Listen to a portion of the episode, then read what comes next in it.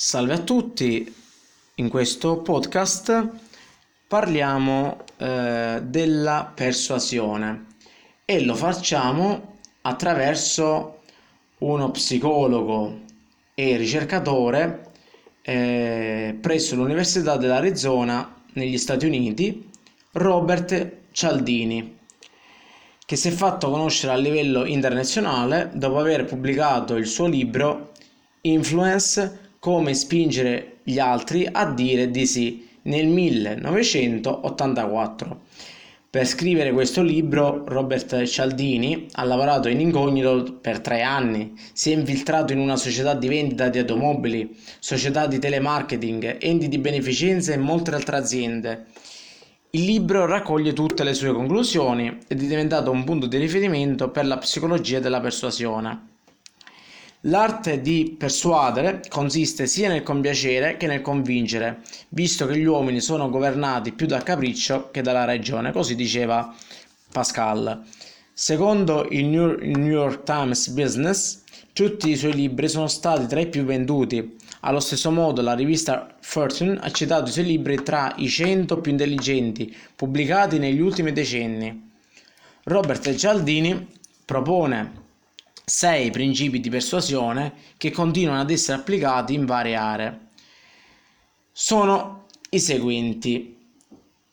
Il eh, principio di reciprocità. Durante la sua ricerca, Robert Cialdini è stato in grado di verificare un principio che molti già intuivano per buon senso. Secondo la sua ricerca, le persone trattano gli altri nello stesso modo in cui percepiscono di essere trattati da loro. Quindi, per esempio, tendiamo a essere amichevoli con quelli che ci trattano con gentilezza. La pubblicità si avvale di questo principio. Il motivo per cui un marchio a volte dà in omaggio i suoi prodotti è proprio il principio di reciprocità. Sanno che i consumatori apprezzano questo gesto e diventano più fedeli al marchio. Un esempio può essere una catena di ristorazione che annuncia che il lunedì offrirà il caffè gratis. Robert eh, Cialdini ha scoperto che le persone tendono a valutare di più ciò che percepiscono come scarso e esclusivo. Non importa se lo è davvero no, il punto è che quando qualcosa è catalogato come accessibile solo a pochissimi risveglia subito il desiderio. La pubblicità sfrutta anche questo principio è la base su cui vengono costruiti concetti come promozione per pochi giorni o sconto per i primi 50 acquirenti e altre campagne di questo genere. Di solito funzionano molto bene. D'altra parte, una successione continua di ultime possibilità per uno stesso prodotto finisce per dissipare questo effetto. Principio dell'autorità. Questo principio afferma che le persone che hanno una posizione da leader o notorietà godono di maggiore credibilità. In genere si tende a credere determinate cose semplicemente perché sono X o Y a, testimonia- a testimoniarle. Si è meno critici nei confronti delle celebrità. Ecco perché c'è un business così redditizio attorno ai cosiddetti influencer altri tendono ad identificarsi in loro, a imitarli, in questo caso sono meno esigenti con la validità delle proposte di queste figure, sono più aperti a credere quello che dicono. Robert Cialdini indica che il principio di impegno e coerenza implica che le persone sono più disposte a, intraprendere azioni coerenti con ciò che hanno fatto in passato, anche se non hanno agito in modo particolarmente ragionevole le persone tendono a cercare ciò che le riafferma e che è familiare. Questo principio di persuasione viene applicato nelle vendite al fine di attirare nuovi clienti. I loro comportamenti e abitudini vengono prima studiati. Questo fornisce eh, la linea guida per sapere quale offerta fare. Se si tratta per esempio di persone impulsive, si generano situazioni che le portano ad agire impulsivamente per comprare.